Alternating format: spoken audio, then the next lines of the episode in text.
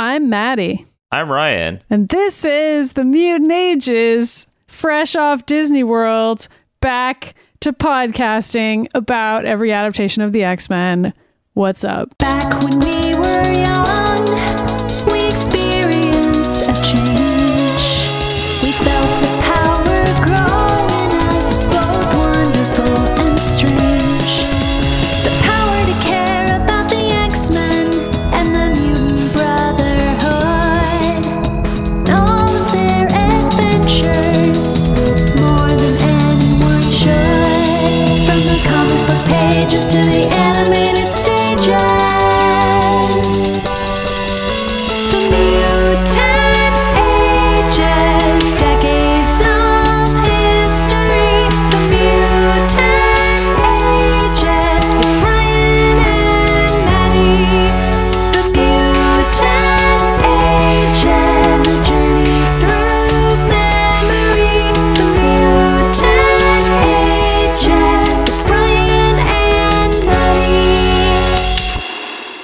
this is another level of Kingdom Hearts. We are in the X Men world now, Yeah. which, and Donald and Goofy are also here.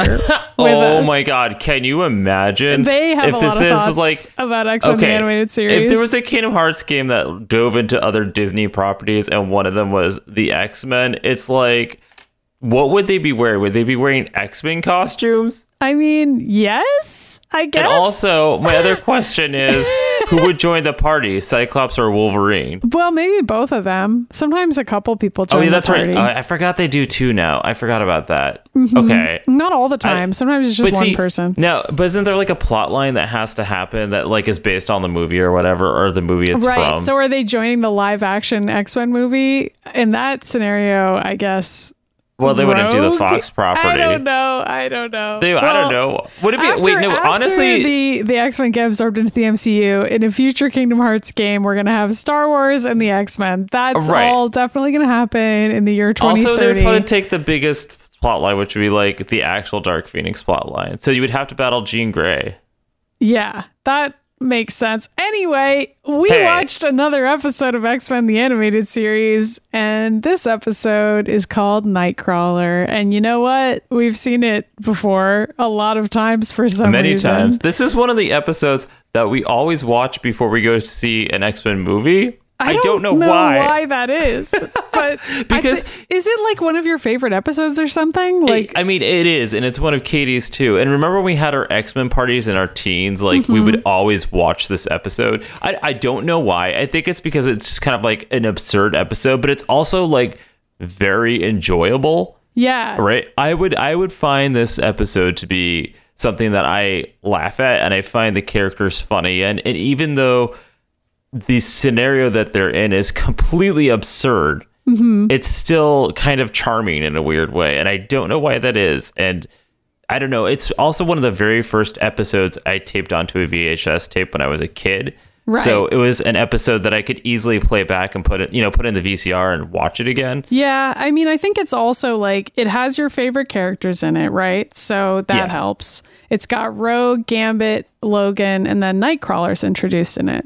And that's Yeah. like Ryan's favorites. I mean, I don't know. Am I wrong? So, like, I'm sure that I also mean, no, and we all to- know that uh, Nightcrawler and Wolverine are dating canonically, so there's that too. I mean, this episode definitely makes it seem that way. So I mean, oh, there's it's that. uh, well, I don't know. Wolverine's motives in this are fucking insane. I'm just gonna put that out there. Uh, he- we'll talk about it. So Yeah. yeah. Okay, so I guess let's- first, previously on the X Men. So Okay. it is season three of the X Men. We have done the entire Phoenix saga and the Dark Phoenix saga, and then there's just been a bunch of random episodes that aren't related to anything, including Iceman being a piece of shit, and then uh, a whole side episode about Cyclops fighting and arguing with his dad, Mm-hmm. and then a, a pretty good episode about the Juggernaut and Professor Xavier's history together. which was supposed to be set in between the Phoenix Saga and the Dark Phoenix Saga, and it took us way too long to figure out that the entire premise of the episode made more sense when viewed through that lens. but that's Yeah. fine.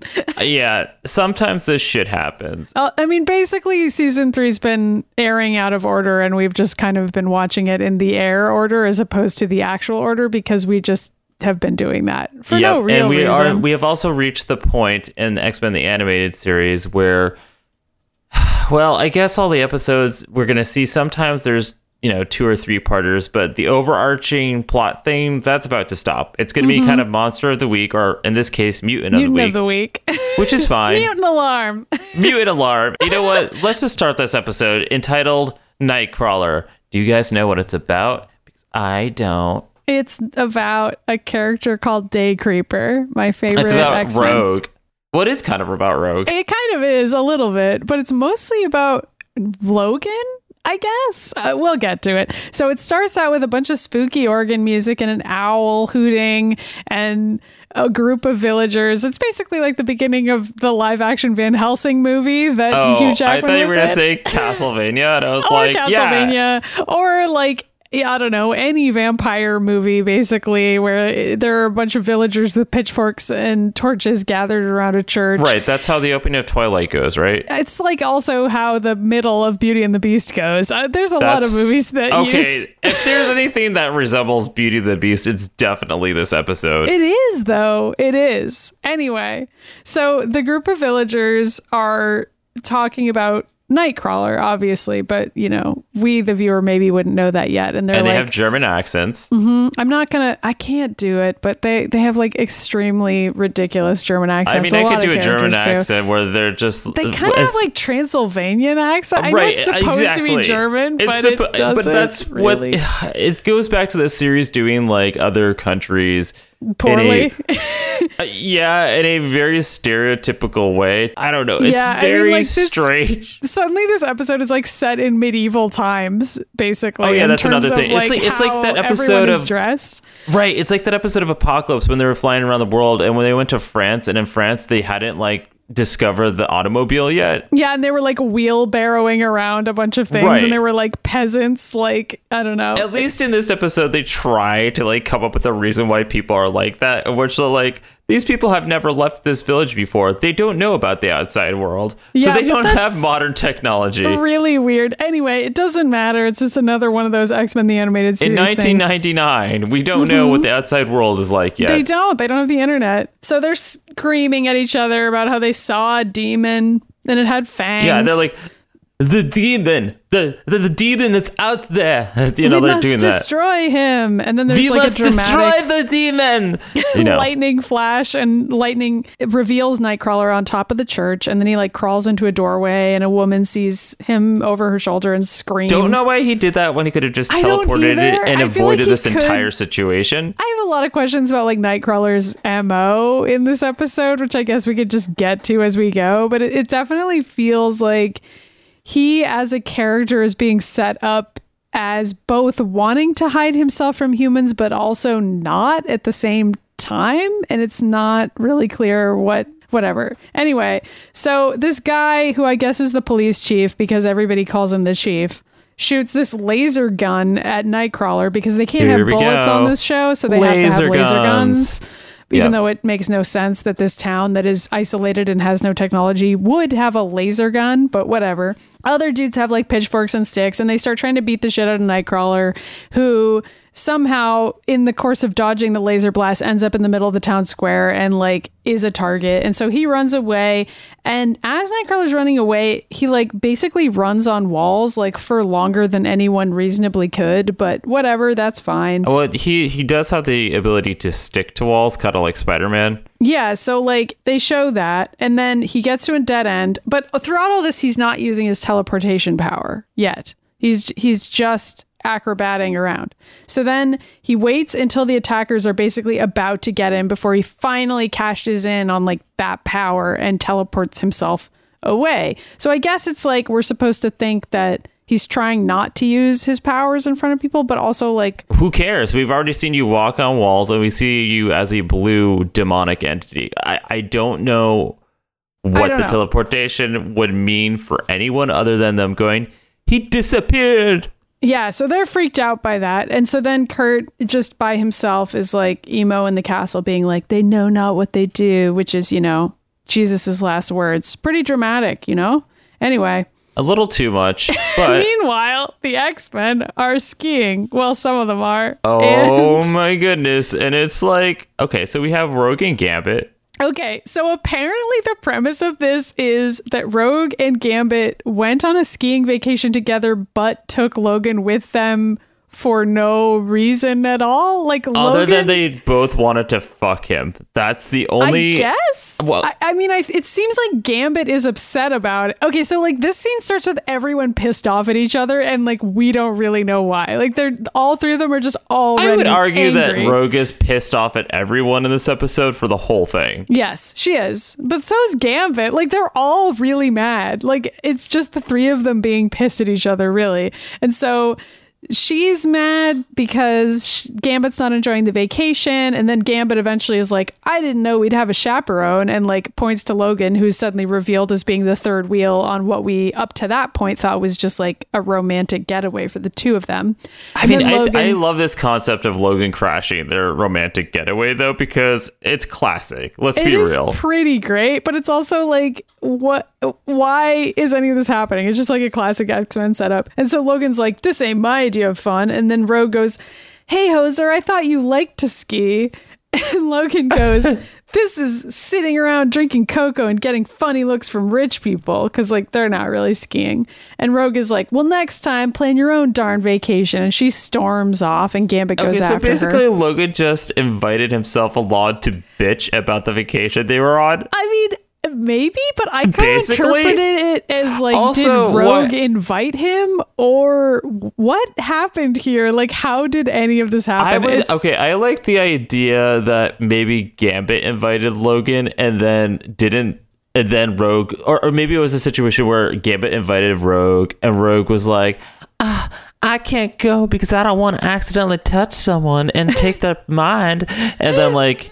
Gambit was like, "All right, well, Logan, do you want to go?" And go, Logan's like, "You and me in a ski lodge? Fuck yeah! We're, I'll bring the beer. You know where we will be, not on the slopes, if you catch my drift." And then Rogue later's like, "Actually, I will take you up on that." And then Remy being like, "I never invited Logan. I don't know what you're talking about." yeah, it, it feels like some sort of weird love triangle scenario happened, or some sort of miscommunication. But all we see is just the beginning of all of them fighting with each other, and all we can do is imagine what led to this absurd scenario. So then, elsewhere in the ski lodge, there are just two random characters who are talking about a demon, and one of them is like. Must be some local yokel superstition. And then Logan walks up and just puts his arms around both of them and is like, Tell me more. Tell me more. Which, Which, is, is, like creepy as heck. Also, It's like, Logan, what don't he people. doing? I know. And also, he's like gonna go demon hunting, which there's a lot of weirdness with Logan in this, where he, he just Yeah, I has decided that he's gonna kill demons. Don't know why, and then also either. screams about you know mutants are mistreated and that he, men are evil, and that I, I was like, is this like a whole thing about himself where he's hunting demons because he can't deal with himself? I I don't know what is I mean, I think going on here. maybe part of it. I, I do feel, I mean, one funny interpretation is just that Logan is horny and so he's trying to get his aggression out. So he's like, sure, I'll just hunt whatever I'll slay some demons. weird animal these people Wolverine, are the afraid of. demon slayer. But I also initially interpreted this as Logan hearing about another mutant and being like, let's go help them. But like, it's kind of unclear throughout the episode, like what he I mean, intends not by this really, scene. because he actually does try to kill everyone. He's I don't but know. he does that after he thinks they're in danger. I don't know. It doesn't really make sense, but whatever. It's fine. Meanwhile, Gambit is trying to warm back up to Rogue. They're hanging out by the bar. And he's holding her gloved hands and he's like, I'll make it up to you. We'll fly to Monte Carlo, eat nice, lie on the beach. And then Logan runs up and slams a bunch of money down on top of their hands and then leaves. Which, like, Well, no. I, I don't even know why he does that, but yeah, it's really Rogue's funny. like, "Where the hell are you going?" And Logan's like, "I'm going demon hunting." and, and Rogue is like, "What hunting?" And then there's a scene of Logan like skiing down a mountain really, really well and super fast. yeah, And then Rogue skis up next to him and is like, How far is this place? And she says the name of the town, but I can't understand what the fuck the name of the town is. Every single time someone said it, I tried to figure it out. And Just call it Transylvania. It may as well be. It sounds like New Herzog or something. New New Horthog. I don't know. It's it's. I swear it's a different town name every we're single back time in the animal kingdom it. right now, and we're looking at the Herzogs. We're looking at the town Werner Herzog. So then Wolverine goes, "Why you quitting?" And Rogue is like, "Maybe I could just fly us there." Like literally, why are we skiing there? I love this. And she goes, It's getting kind of late. And she's like, We should turn back. And Logan's all like, And spoil Gumbo's fun. And, and we just Gambit's see like Gambit screaming. falling down the I mountain, know. like he's like screaming and falls into a snowdrift, and then he's like, "We don't we ski don't much ski in the much here in the bayou." bio. I know, I know. And then Logan has like great line where he's like, "Man goes up out, goes up against Magneto. What takes him out? A pine tree." Yeah, because the next shot is Gambit falling again into a tree, which he somehow managed to e- explode using his powers as he grabs onto it, which is like, know, Jesus, it's- Gambit, kill everybody. And anyway, that triggers an avalanche. I actually then- don't understand why he's having so many issues balancing when his whole deal is about like super balanced. I can't imagine that he would suddenly lose that on a pair of skis. It's not like he's snowboarding where he has absolutely no uh, I mean, control. snowboarding would probably be easier because more balancing is involved, actually. Maybe I, I just kind of feel like he. It doesn't make sense for him not to be able to ski. It would make sense for somebody like It kind of does to me because you have to know how to like turn to stop. So it's basically the same as rollerblading. Like either you understand how to do that or not, and you do have to learn. But Gambit is somebody who's like incredibly well balanced, and like I would think that he would just be trained to do all this shit. I think it's just funny. I mean, it doesn't Okay, really fine. matter that it doesn't Fine. make any sense. I like sense. how I'm annoyed about this, and you're just like, please move on. I, I, you're not wrong. Like, why wouldn't they all be relatively good at skiing? And why would Wolverine be the one who knows how to ski? I mean, I guess he's from Canada. I que- that's that's what I said to it. I had questions, and then I'm like, well, I guess he's from Canada, and that must be where they're pulling this concept I from. feel like it would actually sadly make more sense if Rogue were the one who didn't know how to ski. But I think they probably just didn't want to do that since she's like the only woman in this entire episode. Yeah, I know. So that's weird enough as it is. She's already kind of playing the straight man to every character who appears in this episode, so we, Mm-hmm. she kind of has a different role to play here. Yeah. So anyway, Rogue grabs everybody to try to save them from the avalanche, doesn't quite make it. Wolverine has to dramatically bust them the rest of the way out of the snow. And then in the distance, he sees there's this big building, looks like a castle, but it's actually a monastery. Dracula's castle. May as well be. So Rogue wakes up inside this castle. There's like a dramatic shot of her on this stone tablet thing. And I there's know. a monk staring at her. And Rogue goes, What in tarnation? And meanwhile, she's still wearing her like full body snowsuit, except only the arms have been ripped off of it. Which I don't really know why, but look. okay. And also, I have a question. If they transported her in here, did they all manage not to touch her arms? Yeah, I guess so. I guess so. Maybe like Gambit insisted. Well, Gambit is the one who's knocked out. So maybe Oh wait, no, you're Wolverine right. Because Logan in. is there. Well, Rogue was knocked out too, apparently, and it was just Logan who was fine. Yeah, maybe he just put on some gloves and carried her in. I mean, he's still wearing his snowsuit, so that That's kind true. of That's tracks. true. I thought it was the other dude. But okay, but like, so why did Rogue's arms of her snowsuit get ripped off and everyone else's snowsuit is completely fine? It makes well, no for all sense. we know, Wolverine's clothes all ripped off and then were put back on to get in that cutscene. We don't know. We'll never it's, know. It's true. It turns out everybody's clothes were actually ripped apart and then had to be Resewn together. I know. So the monk says, Do not worry. This is home to 20 members of our order. We minister to many ski accident victims. And then Logan walks down the stairs and Rogue asks how Gambit is. And Logan's like, He'll be okay. And the monk is like, Praise be to God. And then Logan sniffs and sniffs that somebody is like listening in on their conversation and he's like who's the snoop and this guy pops up from out of nowhere basically like frowning angrily at everybody He's just like hiding in the shadows, waiting for somebody to notice him. and just basically instantly establishes himself as the villain of the episode by scowling at the main characters right off the bat.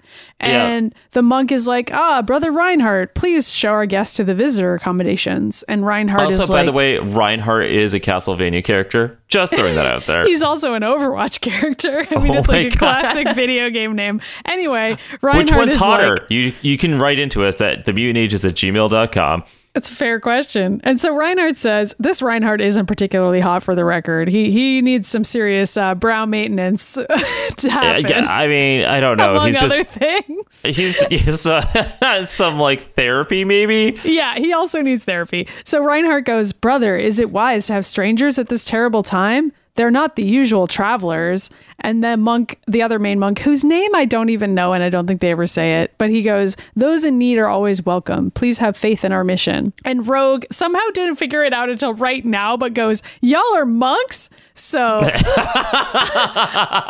they're wearing monks' robes and they're in a I monastery. didn't even think about how And like absurd 10 that was. minutes later, Rogue is like, wait a second, you guys are monks? And then her next sentence Oh my God. is, I'm the only woman here, which like, oh my God, Oh Rogue. no! Immediately through this episode, she's like, "Wait, I'm Wait. the only woman here. Oh no, you can't all look at me." And it's like, "Okay, Rogue, calm down. I know you're horny."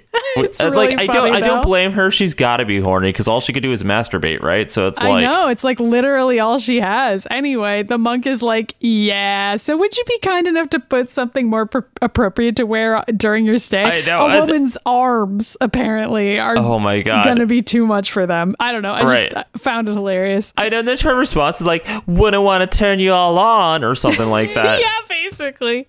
So then there's a dramatic shot of Nightcrawler like in the rafters of the building, and then we see like this monk Not getting turned on by a rogue because it's his sister, but we don't know that. Not in this well, episode. none of them know that at all, but no, well, that's true. Okay. it's a real Star Wars situation where It really nobody is. knows. Oh my god, I didn't even think about that. Oh, oh well, no. luckily, there's no like weird sexual tension between them in this episode at all. There is weird sexual tension between Kurt and Logan, but that's completely Oh, I think you're gonna say like Reinhardt and like Kurt. Do you think so? No, I was kidding. Kurt and Logan for sure, but like not those two. I was making a joke. Did it land? I guess not. okay. Anyway, at the monk Dear cafeteria, audience, did my joke land? A thing you never do. All right. Anyway, Rogue is wearing a monk's robe now, and it looks terrible. And the main monk guy is lecturing Logan and Rogue about like the monastery, and he says, You should take care where you walk. The doors on the upper levels open into thin air. The abbey was heavily damaged during the war. I have no idea what war, by What the way. war? Like Maybe- it- Nazi maybe Germany, like World War II. Okay, I don't that's know, a but really fucking long time to go without repairing the monastery, guys. Like that's well, it would explain ago. why people haven't like left the town this entire time. If yeah, it's like been they basically since just World War II, and they just for never. 50 years. Except there's that ski lodge where people are coming in casually, and it's obviously a different time period. Yeah, and like the ski lodge is completely modern, and they're like, boy, have you guys heard about that crazy town where people still think demons are walking around and are trying to kill them with flames and pitchforks? That's weird. Anyway, I love the ski lodge where we have all the Oh modern God, and meanwhile, amenities. The monastery is also like we keep on taking in victims of the ski lodge, and we're like, okay, I don't know. It's right, like, whatever. okay, so apparently there isn't actually any medical facility at the ski lodge, which is really scary. So we just send them to this town of crazy people. That's what we're doing. We're just sending them into this isolated town that's like wildly bigoted and like everyone still wears medieval clothing and like there's I know. no medical knowledge like based on what we've seen.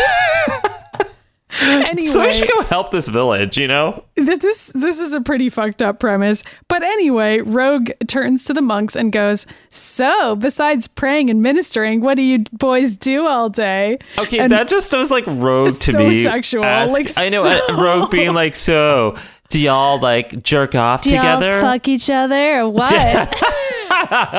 and a monk with glasses just goes, Our mission is to Yes. give shelter. yeah, he's like, Yes, but after that, we give shelter and comfort to all travelers. And then the main monk guy is like, And of course, we offer a place to renew one's relationship with the Lord. And Logan, like, wildly misinterprets this comment and is like, Being close to heaven didn't help us this afternoon. And it's like, he didn't mean that like being on a mountain On a was going to make you closer to God, Logan. He meant like the monastery itself. I don't know. Okay, just like a a, lot of weird Logan comment. doesn't seem to understand religion at any point in this episode, including when he starts preaching it, which is also weird. But we'll get it is, there. but that's the very end. Anyway, the main monk is like, Have you lost your faith? What is it that you seek? And Logan just goes, Action. For instance, I hear you've got a demon hanging around here. And then a dude in the background like drops a bunch of plates staring at them. I laughed really hard because really like funny. he's like, I hear you have a demon around here, and then there's like a five second sequence of this dude dropping all Like the plates and they're plate. shattering everywhere, and he's like, whoa! and then the guy turns around and he's like, No, we No, don't have that no, here. No demons No." here. No. It was it's kind of ridiculous, but I love it. Yeah, and then for like one second, Rogue is back in her sw- her snowsuit again, and is like, "I'm gonna go check on Gambit," and then like a scene later is in a monk's robe. So like that's just an animation error. Anyway, someone else in a monk's robe is like prowling around Gambit's room, and I think at first we're maybe supposed to think it's Rogue, but then it pans out and you see them like going through a bunch of uh, bottles Yeah. and they pour some liquid onto a rag and the liquid is like steaming fumes. And then rogue enters again and she's wearing her robe and she just goes oh hey reverend. I didn't expect because like i guess she calls monks reverend because rogue doesn't know anything. And the monk turns around and throws the bottle at her and runs Which away. explodes, It's- by it the way. explodes into smoke and like i don't even know what that bottle is. I guess it's poison i I, don't know I thought it was that's what is it called when you put it on- Chloroform. Chloroform, but it would it? But I chloroform doesn't know. do that. It's like a smoke bomb suddenly. I guess I we just have to assume it's poison because that's the only thing that maybe like it was like a different vial he picked up because there were a whole bunch of them, so he could have just picked up a bunch and thrown whichever one, Yeah, hoping he it would threw, work he out. quickly threw the smoke bomb at her and not well, the luckily poison it definitely bottle. was not Reinhardt. I mean, it like clearly must be. Who else would it be? Also, I think they're also trying to pose it to the audience at this point that it, maybe it was Nightcrawler because Yes. his face is in shadow. Definitely. So we don't know what's happening. And they're like, oh, maybe this is the demon. Who's the Mm-hmm. demon? Somehow, after this point, Wolverine already knows that all of this happened, even though there's no time for Rogue to tell him that information. That's kind of Right. weird. So, like, we just have to assume that at some point here, Rogue relays this to Logan and he knows because otherwise his behavior is completely absurd later. But so Rogue runs after this person and tears off her robe again and is like, can't catch nobody wearing this thing. And she flies off. And then another monk sees her. And I, I guess this monk is Reinhardt. I don't know. It's just some other random guy. And he's like, oh no. And then says a line that I could not decipher what the fuck he was saying. And I watched it like six times. So I don't know what his line is there. He says something like, they mustn't hurt the demon. But I don't know if that's the line. It might I mean, not we'll, be the we'll just go with that. But if it's Reinhardt, he wouldn't say that. So maybe it's like just some other random monk saying that. I don't also know. an- the episode's animation is not the best. Uh, No, Like, because this is like where she's flying, and then one of the shots, her gloves are just not there, and then they're back again. Yeah, it's stuff like that. we like used that. to make jokes about that back in the day. Be like, coat there, coat gone, streak there, streak gone, hat Yeah. there, no hat. You know, like yeah, it's like all this episode is full of of uh, inconsistencies like that, but it's also just confusing narratively. I don't know why we love it so much. Who can truly say? Anyway, Rogue flies through some rubble and then shouts "tight fit" to no one, and then runs out a also door. Also, another sexually charged comment. I her know, just right? going so tight and then like poses sexily like for to no one. nobody. Yeah. I know. Winks at camera. She runs out a door and it's one of those doors that opens into thin air because like part of the building's been destroyed. And for some reason she doesn't just fly away. She instead like teeters on the edge for a second. And then a monk runs up and quickly grabs her and it's Kurt. And they both fall and Kurt teleports her onto the ground safely. And he's Right. like, "You're safe now." And then Rogue sees his face and gasps, which is like kind of a strange reaction because They're I mean, mutants. they're mutants and also like Beast is one Beast. of their best I friends. know. I was. Uh, what? and I don't know. like, Kind of know someone who's blue and looks like. And they kind of know somebody who could turn into metal. Yeah, like they know about mutants. So her gasp here is really strange. And then Kurt goes, Please, you do not understand. And Logan leaps out of nowhere and immediately tackles Kurt and starts like hardcore trying to kill him for like the I next know, three minutes. which is crazy because I don't know why Logan. I mean, I guess you're right that he must be really mad about the Gambit thing, but yeah, because later he mentions it and seems to already know and think that Kurt was oh involved in god, trying I to kill didn't Gambit. put piece those things together until you had to explain it to me. And I've seen this episode like a bazillion times. Well, I mean, I was stopping and pausing it like every five seconds to take notes on what was happening. But during this initial scene, when I saw it, I was like, why is Logan trying to kill Kurt? I Especially mean, that was my reaction. Kurt keeps interrupting him and saying, I do not wish to fight, and like tries to shake hands with Logan, and Logan accepts the handshake and then flips Kurt over in like a wrestling maneuver, like into a wall, so and is like, "You and me are through dancing, Mister Demon." And then the main monk runs up to them and is like, "You can't. He's my brother." And then there's like a And dramatic Logan's like, fade out. You don't look similar, and it's like, okay, thanks, Logan. We we get it. That's yeah, like in the next scene, they're like back in Gambit's sick room, and Gambit's just lying there. And this is when Logan says that line where he's like, You don't look related. And the monk is like, Brother, in the ecclesiastical sense, he's a member of our monastery. And then Kurt is talking to Rogue, and he's like, I'm sorry, I started you, Fraulein. Oh, I, did thought you were gonna be like Rogue. Rogue just stands up. She goes, "Wait, we're in a monastery." Wait, you're all boys. and then Rogue is like, "It's okay. I didn't know you could do whatever it is you, that you did." And Kurt is like, "Teleportation. I think of a place I'd rather be. Look to it, and I'm there." And Gambit just goes, "Gambit would rather be in Monte Carlo." I think you can work Gambit that just, out. just like in the background complaining this entire episode. It's honestly pretty funny. And Logan just screams, Enough small talk. Are you the guy who attacked Gambit? Which was the moment when I realized that apparently Logan knew about that. And like, oh my god! And also just decided to kill this dude.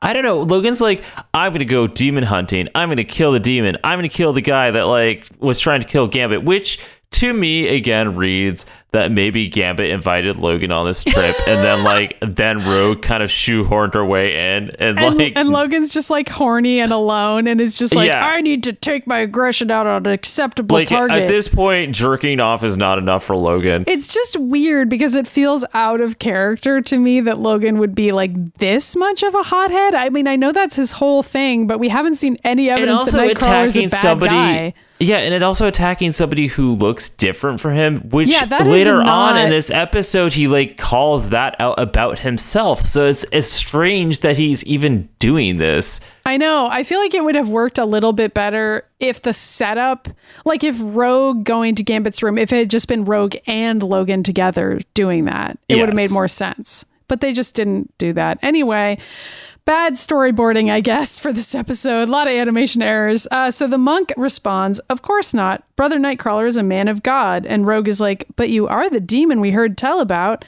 And meanwhile, there's a guy listening outside who I think is Reinhardt. Again, it's kind of hard to tell because all the monks look exactly the same, Right, which is another problem with this cloak. episode. And they all have beards and they're all bald. So it's like, okay. Anyway.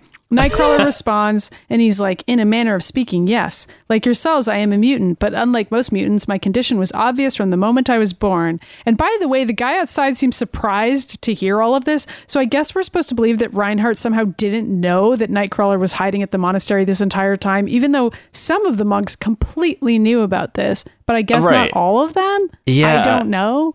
Or Again, maybe they did really know explained. and they I don't know. Maybe Reinhardt's new. Maybe he's like the new maybe kid. I mean again i feel like i i don't know why i enjoyed this episode so much because like in recapping it none of it actually makes any sense You know what? but This is like. Reinhardt just failing his frat hazing. That's what's happening.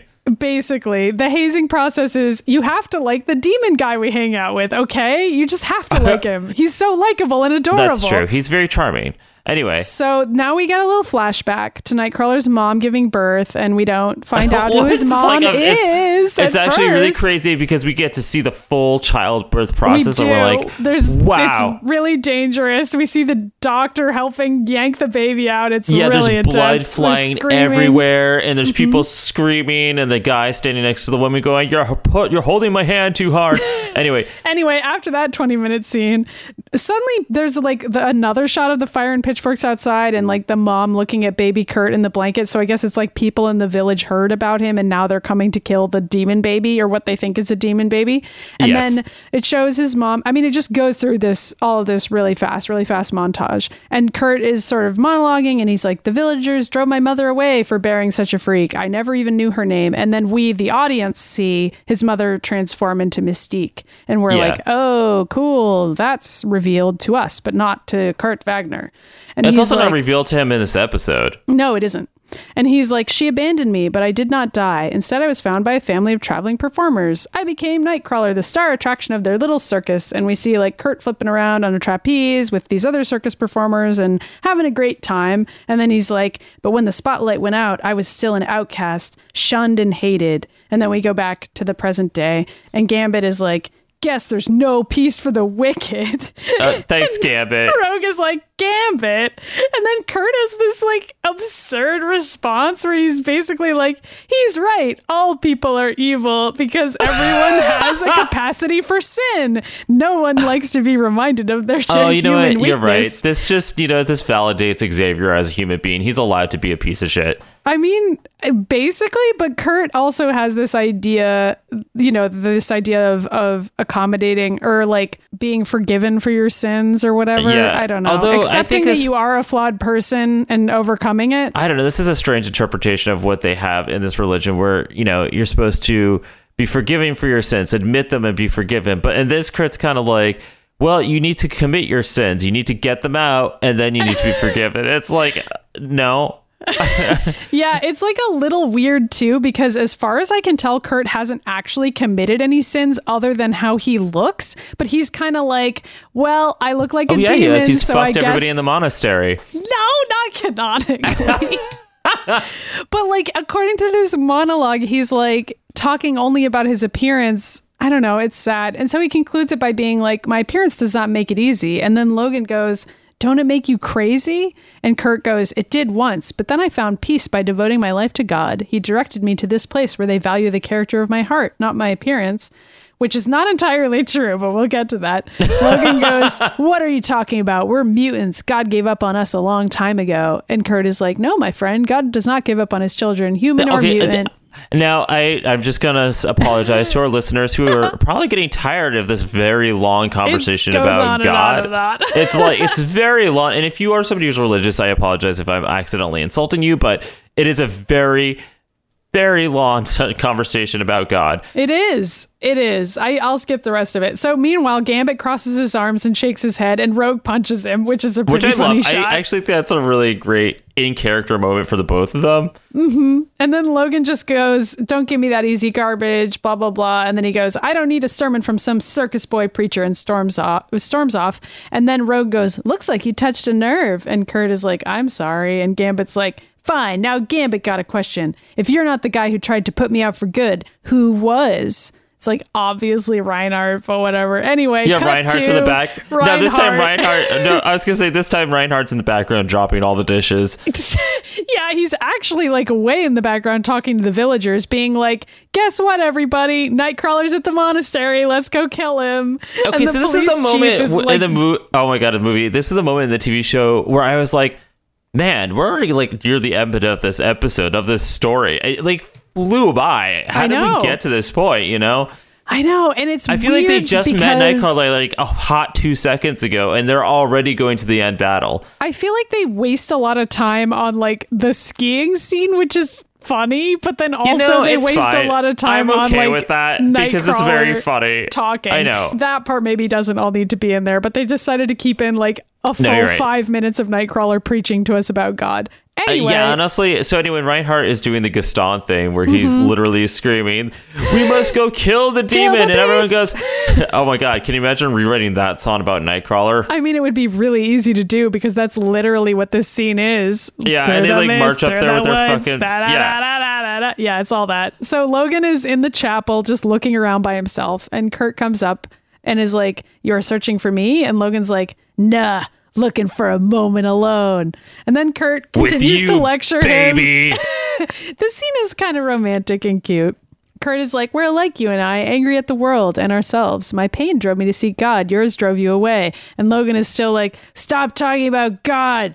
Shut up. and Kurt is like, No, I only have one character trait in this episode, and it's to talk about God and blah, blah, blah, blah. And Logan is like, I used to buy into all of that, but I've lived too long and done too much. And Kurt's like, Life will always be hard. I don't know. Wait, this wait, goes wait, on for so long, Wait, but guys. when he, Logan said that, I was like, "What?" I was like, "There's no point in time in Logan's Okay, okay. history that he can even remember he where he was a religious remember. person." Exactly, exactly. Like this I don't show- remember him being a religious person. The closest he ever got was sort of it, like maybe some Native American, like maybe he subscribed to that a little bit to the like, mythologies of that. But that is not the same as what's happening here. And so it's just very strange that he's all like, I gave up on God a long time ago because he didn't show up to my birthday. And it's like, wait, what? it's like, what is this? Because Logan can't remember anything from his past. I mean, I know they've retconned that a few different ways on this show already. I mean, it's crazy. Ah, this monologue from Nightcrawler ends with him being like, "Open your heart, Herr Logan." Would it be so hard to see the world through different eyes? And then a monk runs in and is like, Nightcrawler, everybody's here trying to kill you again. and Like, Logan turns to Kurt. it's the to weekly Kurt mob. They're coming like, here to. s- "What's-" the weekly. It's the Girl Scouts. It's the weekly mob coming to sell murder. Yep. And Logan turns to Kurt and is like, What's God's purpose in that, huh? And Kurt is like, This town is isolated. The people know nothing about mutants. Perhaps I'm here to open their hearts. And then he Uh, so goes, the- I must leave so no one will get hurt. Which is like, okay. And then Logan Wait, actually does wait, make I fun of him for that because he goes, Yeah. running away, preacher. What's wrong? Lose your faith? And then Kurt decides to like stay, I guess. Because That's the next crazy. scene is him praying by himself. I know, and he's like praying to the book and he to the book to the Bible. You know that He's book. that that one book, and he's like, God, I do not know what I have done. Why Please must they always the- hate me? Why, why must they always hate me? Please show me the way. And then the wind dramatically blows open to a page in the Bible. Not that we ever find out what it is. I mean, By the is it the page that he gives to Logan later on, or I sure hope not. so? Then the villagers are tramping through the woods with Gaston. Rogue is up on a balcony watching them with binoculars. it is not. Gaston because this man is not as as attractive as Gaston by it's a true. long He's shot. not. And Rogue is also not wearing like a huge yellow ball gown. Anyway, Logan's also there. He is wearing the ball gown. I was gonna Rogue is say, wait, like- in this scenario, Rogue is not Belle. Logan no, is. Logan is. And so Rogue goes, Remember, Logan, these people aren't bad. They're just scared. Be careful. And, and Logan goes, Careful. 50 against two. And then Gambit pops out from behind a corner and goes, Toi, mes amis. Don't you know Gambit's ready for anything? And Rogue goes, Okay, Are so I you guess I guess wait, I guess in this situation, Gambit is Lumiere. I don't know. I don't know, Um, but then Gambit like immediately collapses into Rogue's arms and goes, as soon as the room stops spinning. And I was like, Gambit, that was just you setting up an excuse to fall into someone's arms. But okay. I know, one hundred percent. And I was like, please fall into Wolverine's arms. I know, right? So then, meanwhile, Nightcrawler's like looking out a window while someone throws a rock through it and it's like screaming at him. And like Gambit runs out onto a balcony and immediately makes the situation significantly worse by throwing a charged card into the crowd. And then Like several of them. Everyone starts shooting at him and he like runs away like, oh no. And it's like, what did you think was gonna happen?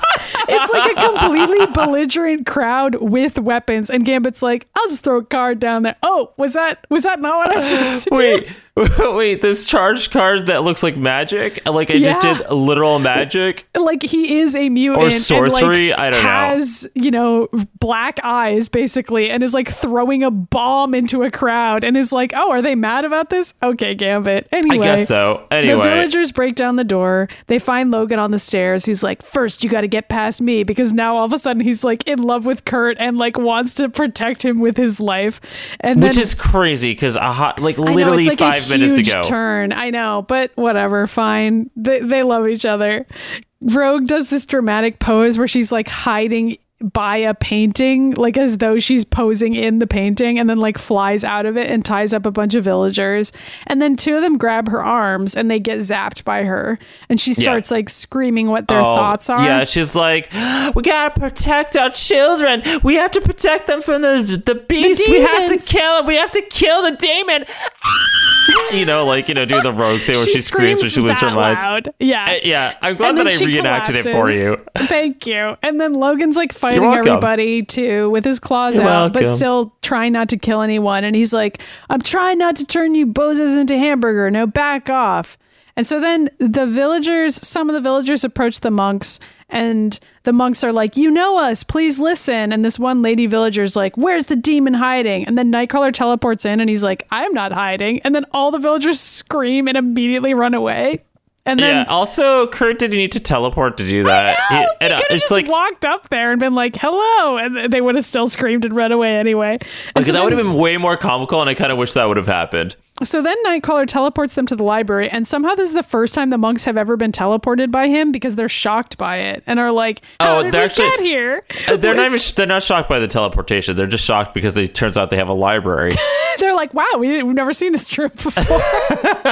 Meanwhile, Gambit is whining in the background that he's not enjoying the vacation. It's like, shut up, Gambit. Not the time. Also, you just made you caused this to get yeah, worse. like you literally instigated this battle, dude. So Nightcrawler goes out onto the balcony, and the monk is like, "What are you gonna do?" And Kurt's like, "I will surrender. It is the only way to prevent anyone else getting hurt." And then Reinhardt walks up to him and shoots him from behind, and Kurt manages to teleport away. But the laser blast sets everything on fire. I don't even know. Well, I guess he must have shot the dusty old library books, and it's just so. all caught on This fire. is why this is why laser guns are so dangerous. Uh, right. So Reinhardt and Kurt are wrestling each other, and Reinhardt's like, "You've corrupted this place. I must purify it." And then, like somehow over the course of the battle, Reinhardt falls off the edge of the balcony and is like hanging over the edge, and Kurt specifically saves him and is like, Unlike "It is- Gaston, yeah, basically, because the beast would have like, just thrown that piece of shit off the roof, you know? I mean, I think the Beast. I'm trying to remember how that movie actually ends. I think Gaston falls anyway, and the Beast just can't save him in time. They do like a classic Disney thing where the hero doesn't have to actually kill the villain, and the villain destroys it's like themselves. the beast. It's Gaston climbs back up on the balcony or whatever and jumps on the beast and attacks him. And the beast just throws him off, and that just throws Gaston off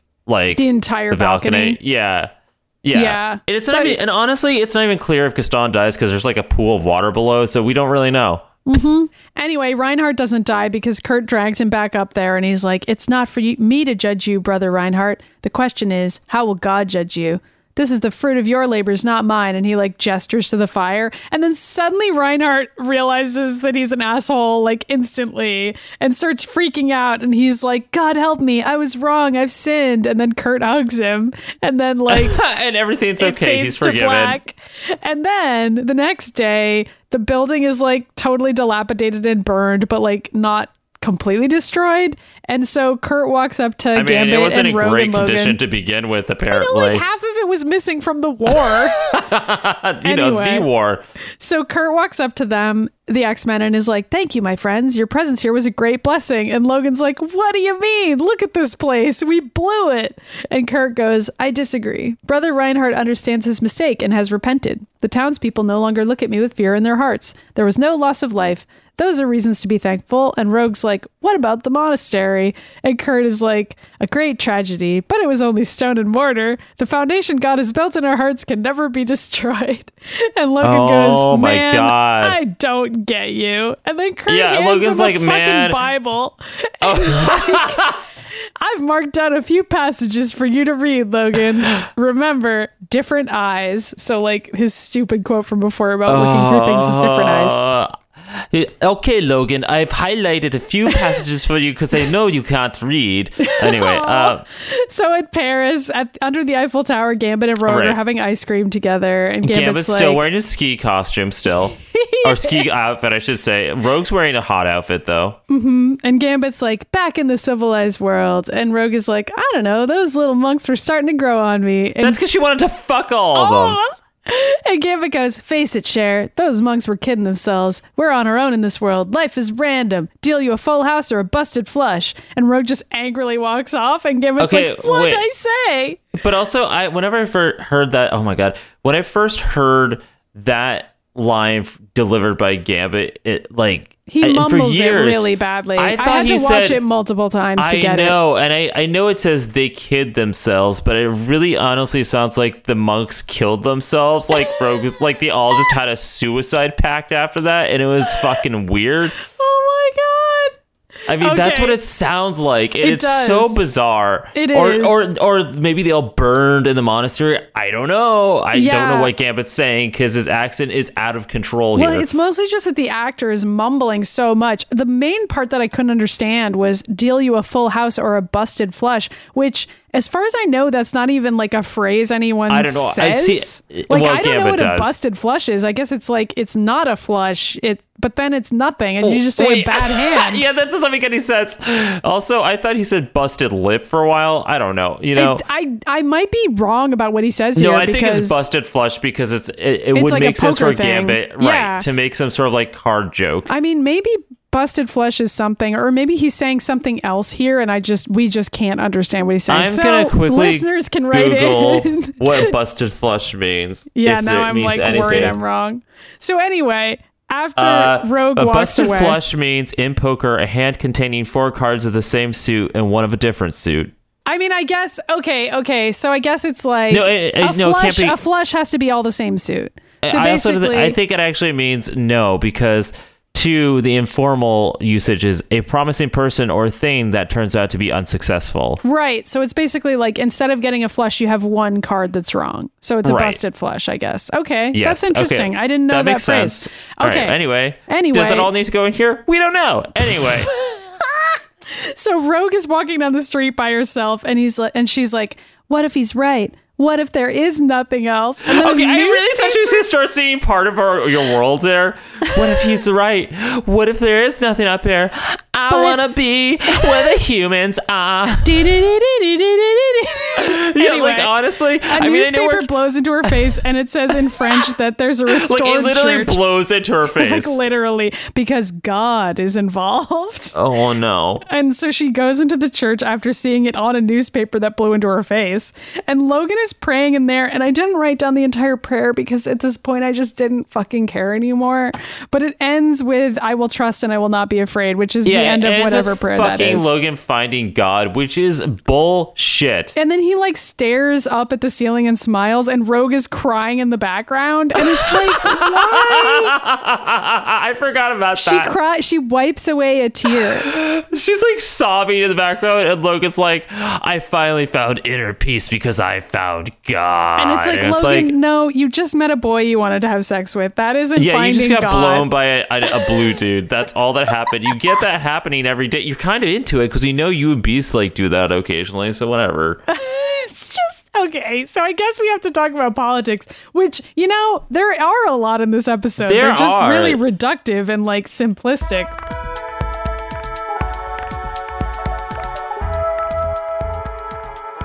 Well, okay, first of all, I want to talk about the fact that this is a 90s TV show and a cartoon that had religion in it as like an open subject, which is something that you almost never even see on cartoons now. Like you see made up religions, but you never see somebody go Like, literally specifically handing like another character picking the up the Holy Bible and being like, I mean, you know, unless in a it's like kids show. specifically a Christian cartoon that's like you know the characters that's specifically what the purpose of it is like i feel like there are kids shows that are like that that are like you know for christian kids but Yeah, those those cartoons are very strange.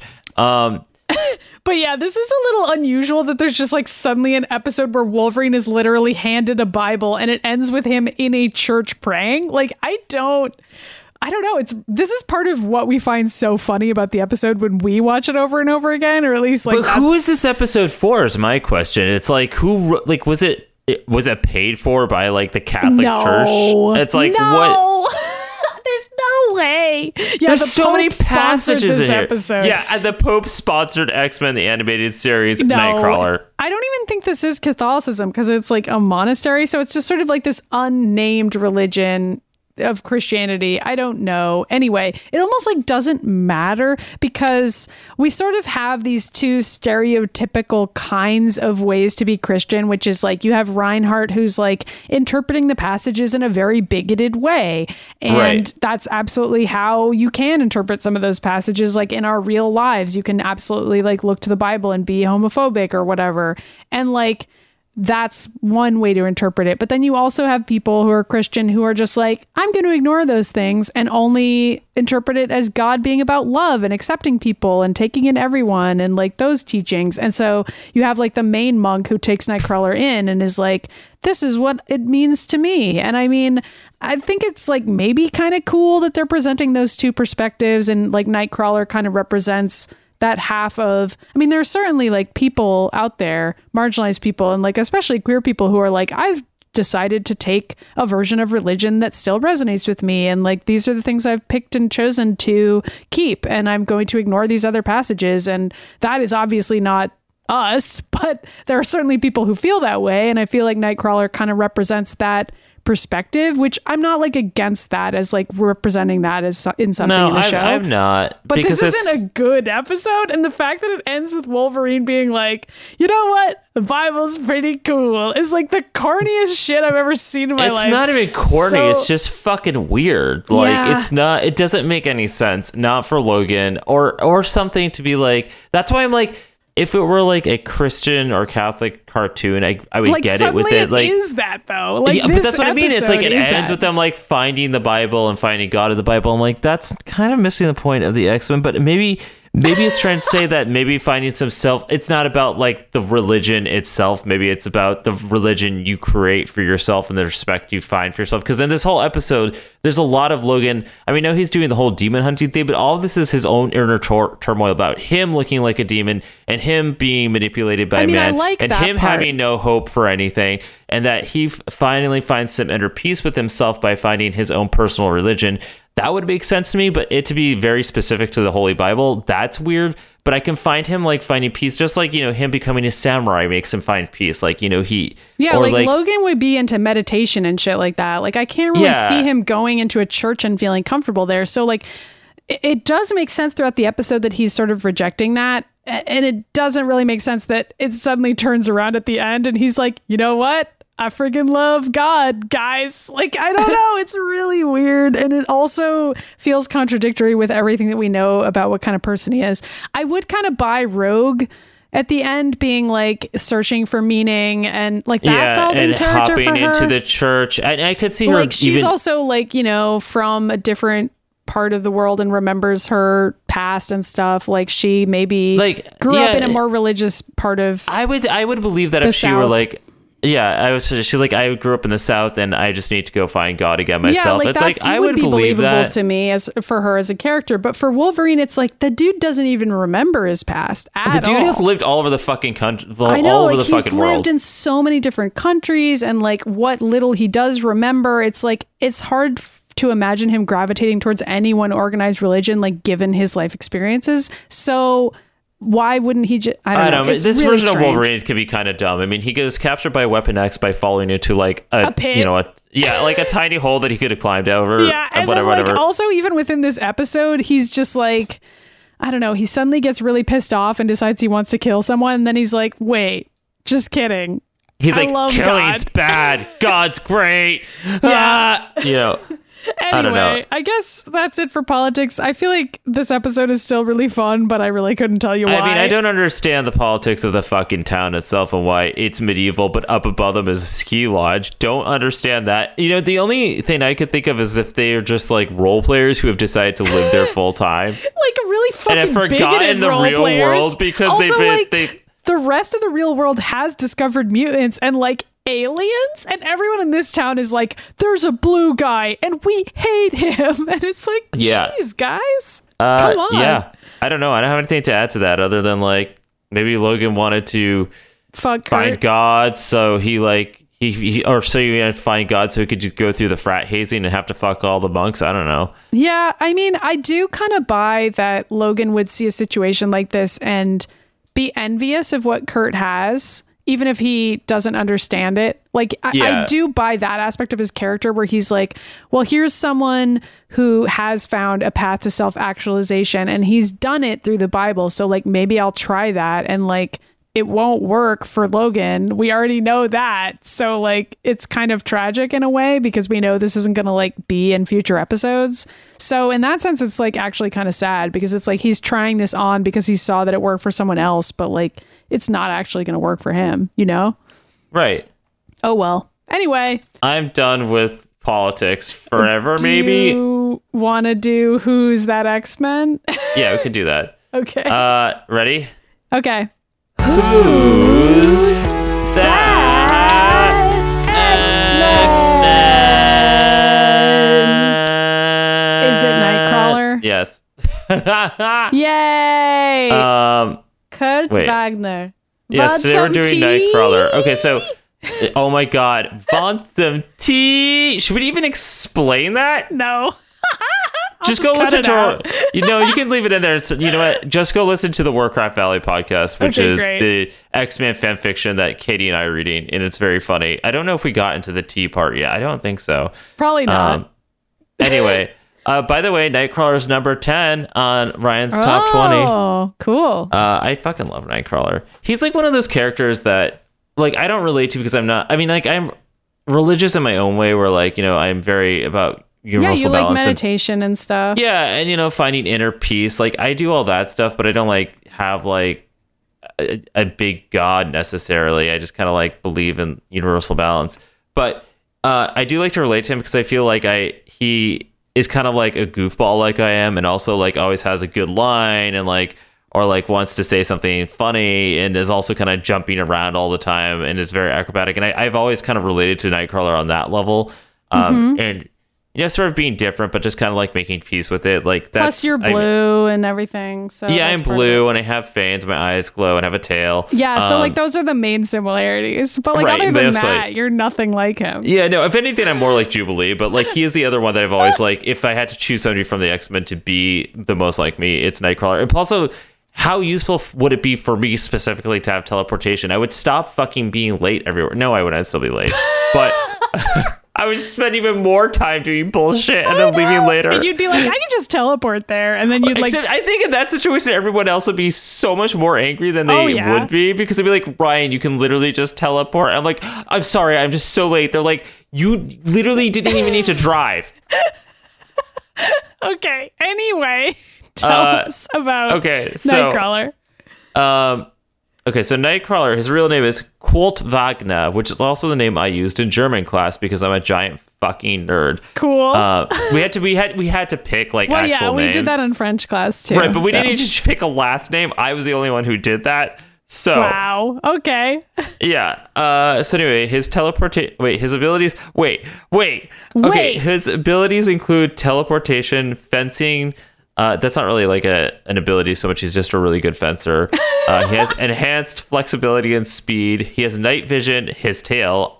Uh, his ability to stick to walls, and apparently he can camouflage in shadows, which I don't know if that's correct or not, but apparently it is. Maybe he could Um, u- use his like tool that makes him have different appearances, whatever that thing's called, to do that. Oh, his image inducer. Yeah. Okay, no, I don't think so. But there's like a fun little thing in here about that that Okay. I don't talk about. Well, of course. Oh, so, Anyway, okay, I will ahead. mention that he does have an image inducer where he had like I don't know who created it. I think Xavier did. Where It's like pretty when- early on he has it. So Yeah, and it, it's it's a whole part of his character originally in the old old like 80s comics where he put on this like wristwatch thing that would make him look like a human Mm-hmm. but like it was just like creating like a holographic version of himself around himself so like nobody would see see that but they like in later comics they got rid of that and he would just be nightcrawler but this is when he was still like not comfortable being himself and everybody was still sort of in hiding about who they were which is of heavy politics to think about it. You know, like be like, I'm going to put on this costume of somebody else, or I'm going to look like something that I'm not. You know, Mm-hmm.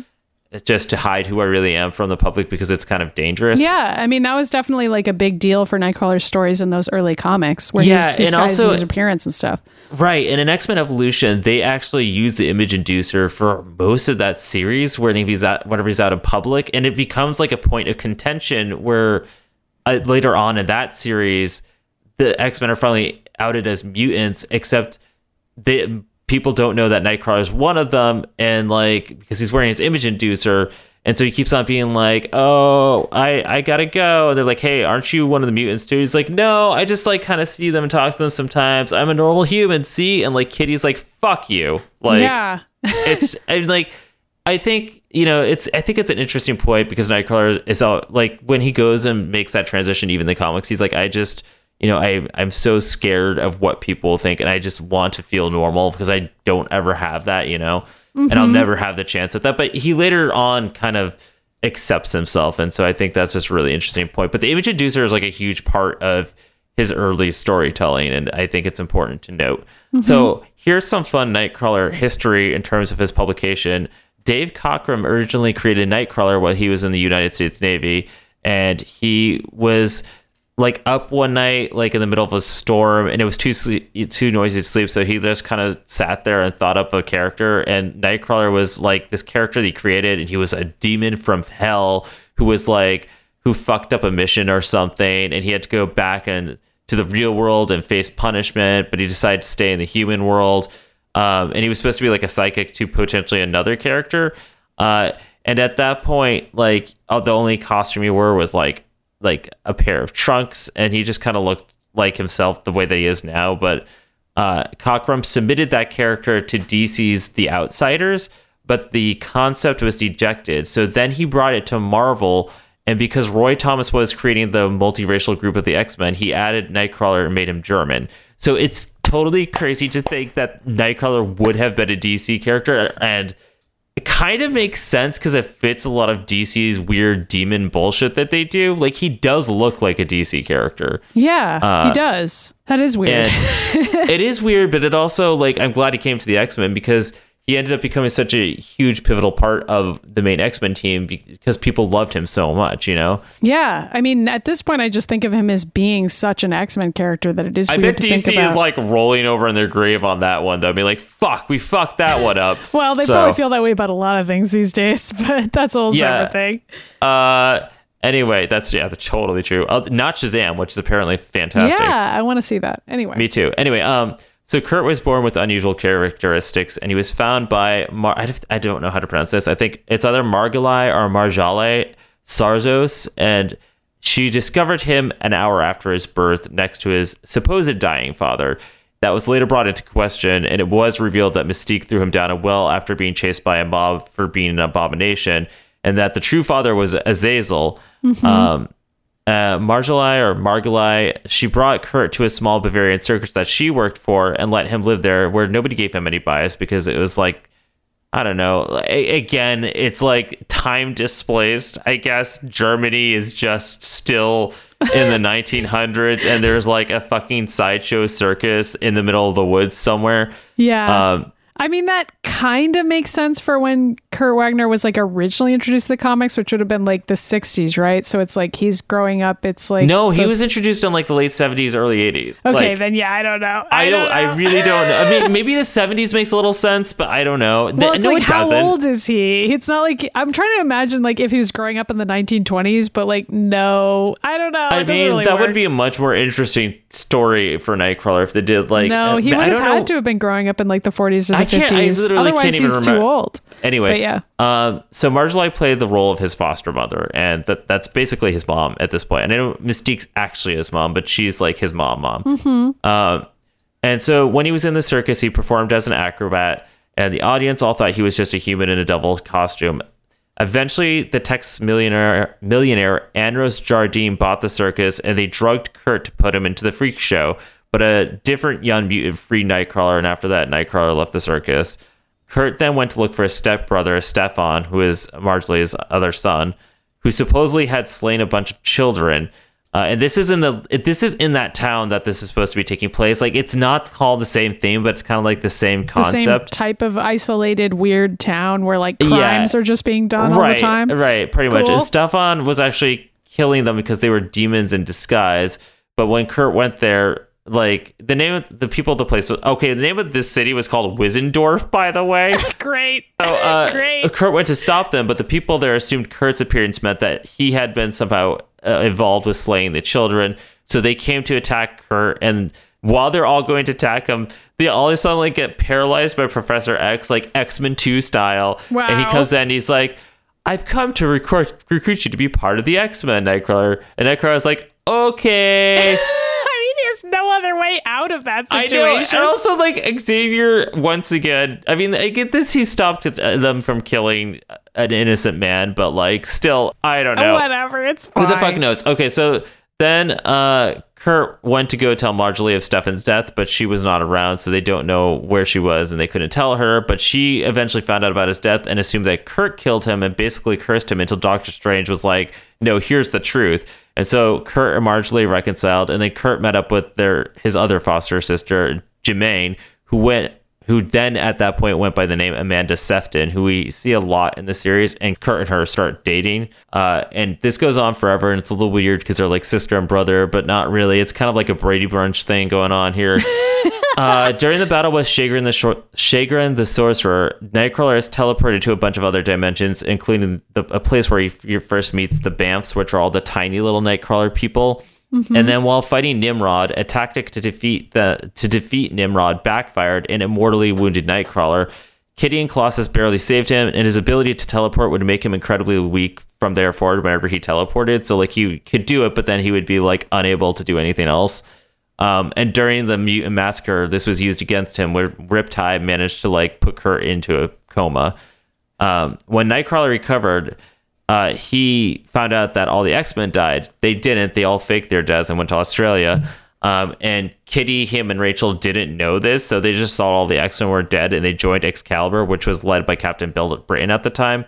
Uh, eventually, Nightcrawler rose up and led Excalibur, and during that time, he had feelings for Meggan, but Meggan had feelings for Captain Britain.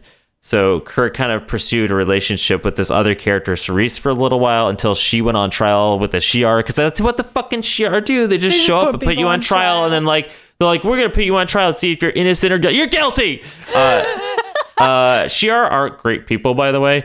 Anyway, uh, then Amanda Sefton shows up again, and she joins the team, and they like date for a while until she has to go and like leave to lead Limbo, and so she hides the soul soul sword inside of Nightcrawler, which is relevant like ten years later. For a while, Kurt, Kitty, and Colossus find out X Men, the X Men are alive, and they're really fucking mad at them for not telling them that. Or not Colossus. Oh my god, Rachel. Oh, maybe Colossus was there too. I can't remember. I don't think he was. uh, I know that Rachel was mad uh, for not telling them about the faked deaths. After Captain Britain and Meggan get married, Kurt then rejoins the X Men along with Kitty and actually takes up a leadership leadership role with that team. Since he wants to continue being a priest on the side, he decides to share his leadership with Archangel. Seems like a fucking weird choice to me, but that's a thing that happens. Uh, and then Kurt then later finds out that he never achieved priesthood and that it was all an illusion. Don't ask, doesn't make sense. And then he's like, I'm a sin. And then after that, like all the fucking like Wait. religious stuff goes away. So What? okay, but also in the comics, he was never super religious to begin with. He was like a little bit, but it was like the TV show that made him fucking like crazy religious. really? And then the movies. Yes. Well, the movies are based on the TV show, so that tracks. Right. Uh, Nightcrawler then meets his half brothers Abyss and Kiwi Black, and they work together to defeat their father Azazel, who had escaped his prison. When the first mutant appears after the No More Mutants Day, known as M Day, Cyclops uh, sends Kurt to it and a team to go find the former Acolytes and get information on the current Marauders. Blindfold predicts that Kurt would be mortally wounded, and she was right because Scalp Hunter shoots Nightcrawler but he is saved by Pixie, who teleports all of them to Muir Island, and he like heals and then just still fights in the last battle anyway. So thanks for the heads up, Blindfold.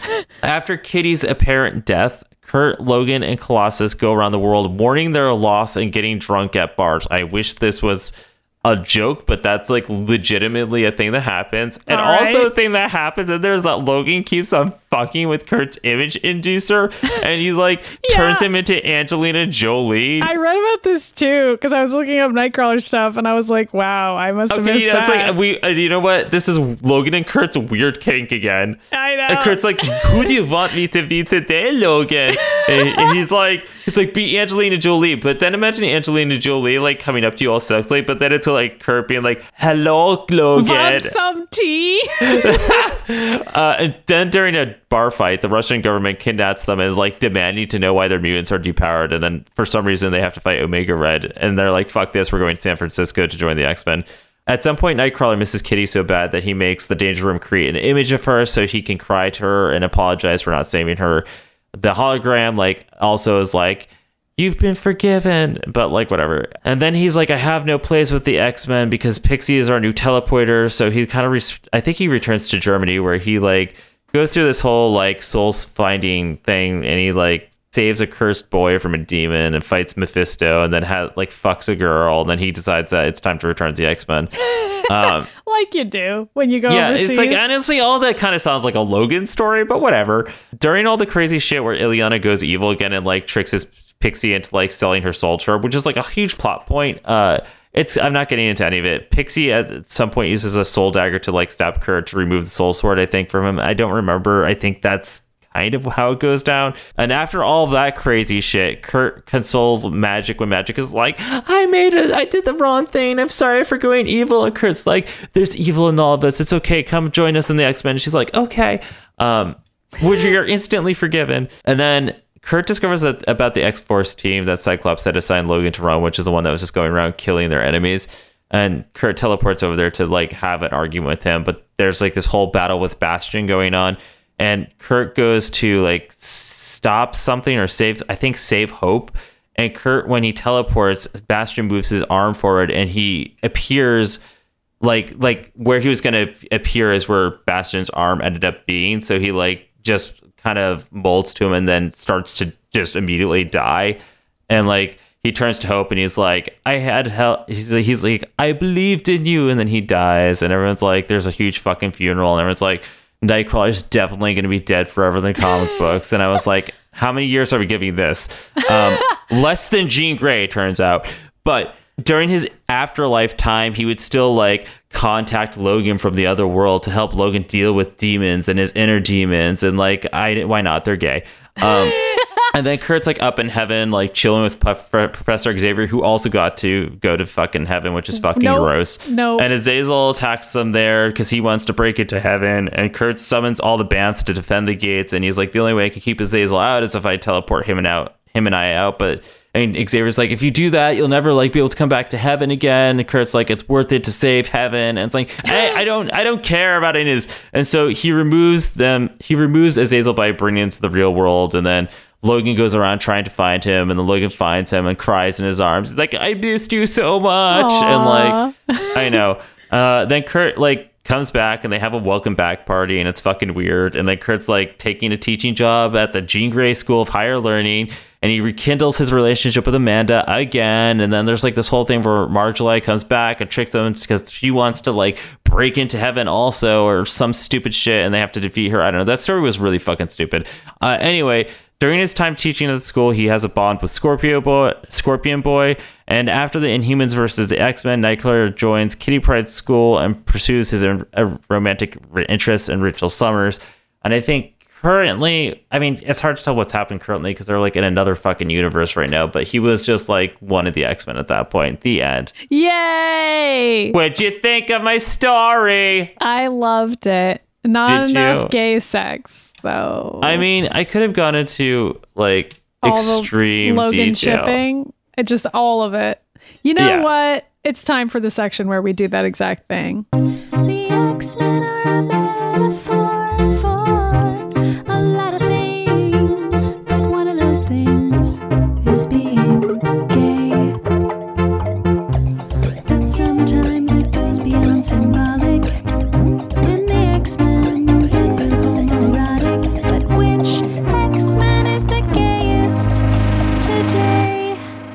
Kurt and Logan. End of section. Goodbye. Yeah, I know. Like, what else is there to say? There's it's like literally no other characters that are gay in this episode, but this is a pretty big Logan slash Uh, Kurt. no, ep. no. What what about what about? Okay, no. okay, Gambit, Gambit, Gambit, Gambit, Okay. Gambit. Okay, Gambit, I definitely think was trying to fuck Logan in this scenario, and they both got cock blocked by Rogue because Gambit asked her first, and then like I don't know. Yeah, so that was like the initial issue. And then Gambit basically got knocked out for the entire episode. And meanwhile, Logan like found a new boyfriend who made him angry, but also turned on at the same time and brought him new challenging ideas about himself and like loving himself more. I do And- like um, this concept that he okay, if it was actually a queer coding thing, I do like this concept of Logan being so uncomfortable with himself being queer, but meeting this other dude who is like accepted being queer and like being like, hey, it's fine. And it's like I've made peace with it and I'm happy and I'm here to teach other people that it's okay to be queer. And Logan at the end is like, I have found queerness. But that isn't what the episode's about. No, but I just wrote a better episode, I think. I mean, I think that's almost what it's about because, like, it is true that Nightcrawler has accepted this part of himself, but it's also kind of like, has he? Because he is still dealing with bigotry against him, like, everywhere he goes in, like, a far more visible way than even Wolverine does. So it's kind of Right. like, uh, it doesn't quite hold together. I, I feel like this episode is almost good. And when we watch it over and over, we just imagine the version of it that is good. And we like, just imagine the version where problems. Nightcrawler's like on his knees sucking Logan's dick. Yeah, I know. Mm-hmm. He's just And that's sitting on that's that pew. definitely happening in this episode. There's like we It just didn't is. see it because it was in like the behind the scenes. They didn't have time to animate it. Yeah, but it's in there. That's totally in there. And then it's about both of them accepting themselves and Yeah. also true love. That's Also, about. Rogue is not gay in this because she keeps on hitting on all like all the monks for some yeah, reason. Yeah, and also there's only Rogue in this episode. There's no other women in it except oh the wait, wait. angry Also, the, female wait, villager. hold on. All the monks are gay too. yeah, they are. All the monks they're are gay, so Rogue doesn't even need to worry about covering up because they're all gay. Especially that guy who drops all the plates, whoever he is. He's my favorite character. He's like the banana in Lego Movie too. what? I haven't seen Lego Movie 2. So I don't even get that, but okay. Anyway, that's who's gay. Do we need to rate the episode? I guess we do. Um, yeah. Uh, okay, so I give it 3.5 out of 5 X's, honestly, because it's an entertaining episode and I enjoy it. And like, it's I there's it has a lot of problems. It really, really does, but it's really fun to watch. Like these characters are great in it, I, and I, they make me laugh. I don't care for any of the religious shit, uh, but Nightcrawler is great. most of the episode, right? Like that's I most know, of it. but it's not a skip either because it's like No, you gotta because you have to meet Nightcrawler. I know. Um, I guess I'll give it like a three. I, I You can give it a two point five if you want. I was going to, but then I felt bad. I I don't feel bad for your opinion. fine. Brother- it's a two point Myers. because Okay. I don't. I I don't know. I really like it. But I don't know why, because like on paper, there's nothing for me to enjoy about the episode, and I really couldn't tell you why. I even enjoyed think- watching it as I was taking down my notes, being like, "This makes no sense. I don't like these lines. Why do I like it?" I think it's a combination of like the Nightcrawler voice actor is really good and charming, and like even though his monologues are boring, I like him as like a character, and the animation sucks, but like Nightcrawler gets some pretty Okay, cool like, fight all the- scenes despite that. So like he still looks cool, even though the animation is like generally No, I pretty totally bad. Agree. It's like yeah, but I think like some of the absurdity, including the animation of that, this is like why it's so entertaining to me. Because like in, in previous episodes, it could be like bad and it's just fucking bad, but this it's like it's not a great story, but it's like the absurdity of it is like wildly entertaining still to watch because it's like what Logan finding God, this is crazy, and it's know, like and like, But e- also, there's like all these weird Beauty and the Beast references happening in there. I think it's just like all nostalgia for me. So maybe you're right that it's like a 2.5 overall over 2.5 but it's a 3.5 for nostalgia points of like us Yeah. watching it over and over Yeah. and like having this association of it and like also when we watch it we usually just talk over it the entire time so really all we're enjoying is like all these scenes of Nightcrawler and Logan talking and they just say whatever we want them to say because like Okay, we but also paying attention to and the this episode. is like fucking hilarious, even when he's fucking shit up, you know? Yeah, like the skiing scene is like honestly pretty funny, even though it's only there for comedic relief. Like there's no purpose to it being there, but it succeeds at the exact thing that it's supposed to do. And like even them fighting at the beginning is pretty funny. Like the whole episode is like kind of great. So whatever. Anyway, that's that. Do we have any reader mail? Uh, we don't have any reader mail this week, but we do have a tweet that I wanted to read out because it was funny. So, uh, at one point, I did post from the last episode the YouTube clip of like Storm screaming, I shall meet you at the monorail. and somebody responded, The only reason I ever want to visit a Disney theme park is to dramatically shout this for all to hear. We did that. And we did do that. And you know what? Coming out probably after this episode, you can go to my vlog channel, Riot TV, and you can see us like, I don't know if we actually did it on the thing, but we did go to Disney World, so you can see those vlogs. Um, but there was a monorail, and we did ride it. And every single time we got on the monorail, Katie kept on singing the monorail song, which is fair, but we kept on being like, to, the, monorail. Yeah. Well, actually, you okay? You said to the monorail. Katie would do the mon- monorail song. I would just go beep boop. yeah, you did do that a lot. Ryan would just would be like- imitate any beeping sound that he heard anywhere. And for some reason, we're all still friends, even after all of that. Um, I don't know if all the people who were also on the monorail silently sitting there enjoyed me going beep boop. No, I 'Cause I can did do it at that much le- level, you know? guarantee that there were a lot of people at Disney World who were not our friends and did not appreciate what we were doing. I did there. not want to be did our not friends. want to be around us at all. but you know what? It doesn't matter because it's fucking Disney World and we paid to be there and we get to scream about whatever we want. We're adults. Anyway, those vlogs are going to be on Ryan TV, but we also have a Mutant Ages YouTube channel because we're in the plug section now because I said so. Yeah. And That was a good transition. I liked it. has- That's smooth. that like a channel butter dish. has fun live action videos of us being the X-Men, but also has like let's plays of us playing X-Men games and X-Men content and also like clips from this show set to scenes from the animated series. It's got all kinds of cool shit, so you should definitely check it out. And we've also got a Twitter at the Mutant Ages and we're individually on Twitter. I'm at MIDImyers. I'm at Ryan Pagella. You know you're at the right place when it says Mr. Sinister. Woo! Also, we have a Facebook and a Instagram and Tumblr, but you know it's, we're everywhere on social media. But most importantly, we are we have a Patreon. Yeah. So, okay, we have a Patreon that's specifically for the mutant ages these days. I mean, it's also for Warcraft Valley, which is sort of like X Men content adjacent, but it's for like all the videos that we do, the Let's Plays. We we're got to pay for those video games somehow and pay for all that production equipment. So, we really appreciate if you guys could help support the shows that we make. Yep, because this is a completely fan supported show. So anything you can give us helps us go a long way. Um, and also, if you could leave us some reviews on iTunes, it would help increase our visibility, and that would be fantastic. Or you could leave it on SoundCloud or tell your friends. Telling a friend goes a long way. And most importantly, email us at themutantages at gmail.com. We will read your questions on the air Yeah, and you can like Storm. Tell us corrections about whatever we got wrong in the episode about any number of things, or you can just ask us questions. You could about, also like, you can also your favorite like, chips. Yeah, you could do that. You could also email us and ask us to read the email in an X Men character's voice of your choice. And Ryan will do that because he can do all the voices and I can't, and that'll be great. Uh, you could kind of do Storm and Rogue. You're there. I, I don't. I cannot do Rogue as okay, well as you. you can do Dark Phoenix. I cannot do that. Okay, sure. I will read things in a Dark Phoenix voice, but uh, Rogue is all you, buddy. You have Okay, been so practicing that Nightcrawler, voice Logan. for a lifetime. I don't even know what you're talking about, sugar. It's perfect. Anyway, that's all, folks. Thanks for following us and listening to our show, and we'll see you next time. yeah, see you next time. And I wish Logan would call me, but he can't because he's too busy like getting blown by Nightcrawler. While reading the Bible pretty oh, kinky stuff. is definitely the setup for something on Pornhub.com.